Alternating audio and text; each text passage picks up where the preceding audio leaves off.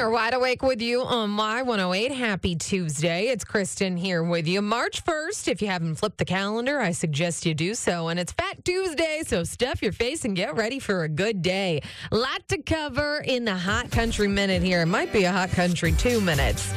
Good news Kenny Chesney has kicked off rehearsals for his tour this summer. Whew, cannot wait for him to be here. Heinz Field, June 11th. We missed you, Kenny.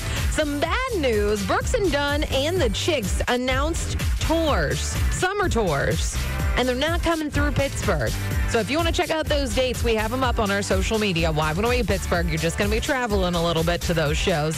Some more bad news 1883, the spinoff to Yellowstone that has Tim McGraw and Faith Hill, will not be coming back for a season two. Taylor, who's the creator of Yellowstone in 1883, he said, I want to leave these stories open ended. So I may close them, I may not close them, but he pretty much said that 1883 was just a look at the Dutton family during that year. Now he is going to come back with another prequel that's going to be 1932, looking at the Dutton family through Prohibition.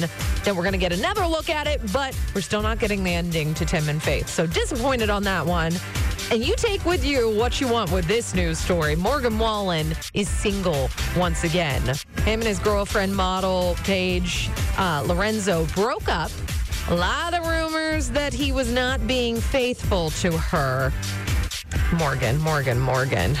So that means there's still a chance, though, right, Morgan? We're going to be covering Don't Google It next. If you want any more details on those stories I just told you about, we got it up right now at y108.com.